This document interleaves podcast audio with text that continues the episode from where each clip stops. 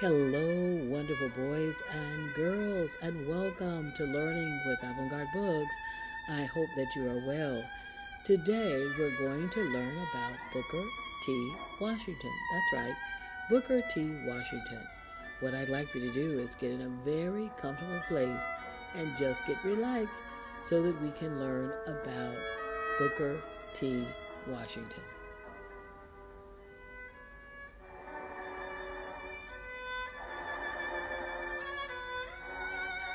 Booker Taliaferro Washington was born on April 5, 1856 in Franklin County, Virginia. He died on November 14, 1915 in Tuskegee, Alabama.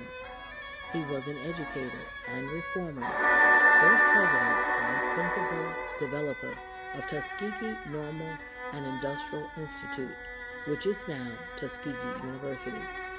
He was also the most influential spokesman for black Americans between 1895 and 1915.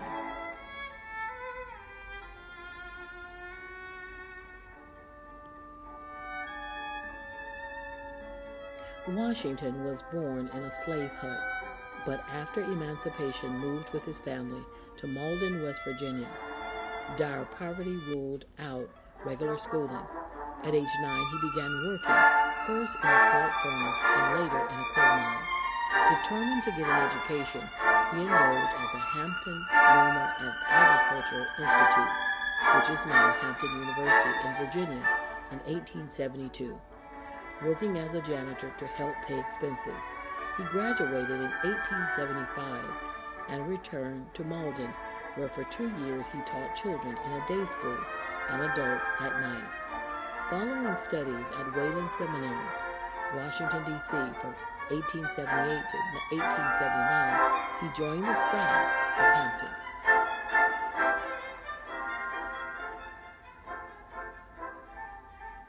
In 1881, Washington was selected to head a newly established normal school for African Americans at Tuskegee, an institution with two small converted buildings, no equipment, and very little money. Tuskegee Normal and Industrial Institute became a monument to his life's work. At his death, 34 years later, it had more than 100 well equipped buildings, some 1,500 students, a faculty of nearly 200 teaching, 38 trades and professions, and an endowment of approximately $2 million.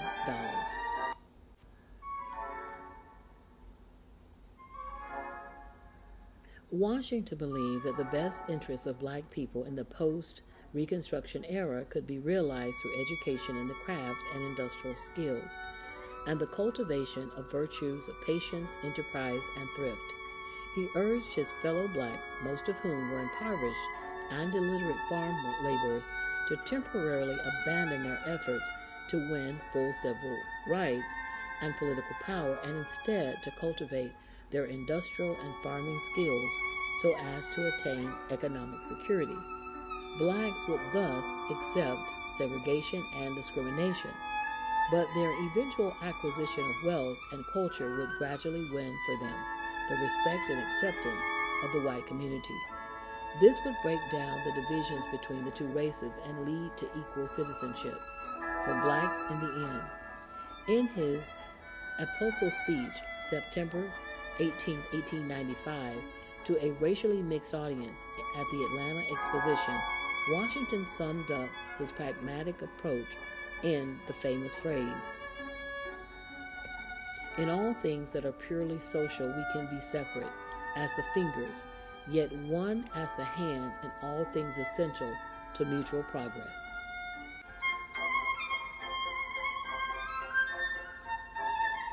These sentiments were called the Atlanta Compromise by such critics as the black intellectual W.E.B. Du Bois, who deplored Washington's emphasis on vocational skills to the detriment of academic development and civil rights. And indeed, it is true that during the period of Washington's ascendancy as national spokesman for African Americans, his race was systematically excluded both from the franchise and from effective participation in national political life. and rigid patterns of segregation and discrimination became institutionalized in the southern states. Even Washington's visit to the White House in 1901 was greeted with a storm of protest as a breach of racial etiquette.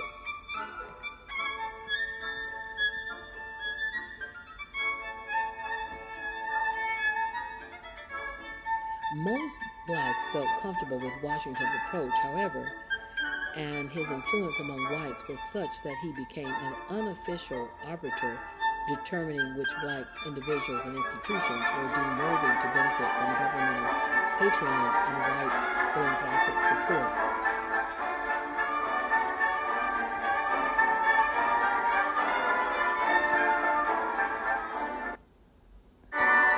Booker T. Washington went on to receive honorary degrees from Harvard University in 1896 and Dartmouth College in 1901.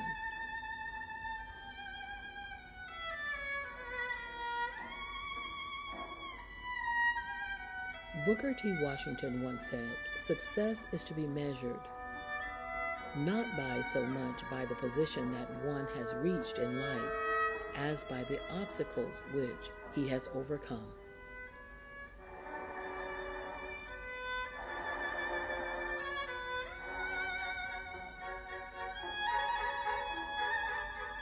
The school that Booker T. Washington led with just one building and no equipment is now Tuskegee University, graduating thousands of students every year.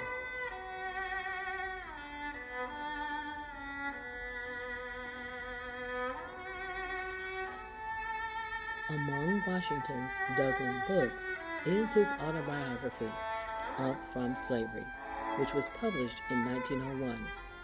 This book has been translated into many languages.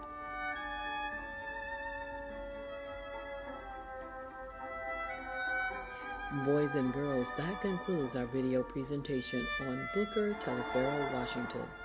I want you to think about this. What are some of the noteworthy actions that Washington took to improve the lives of black people? But boys and girls, thank you for watching. I am so proud of you. Don't ever forget that your learning potential is limitless. Have a wonderful day.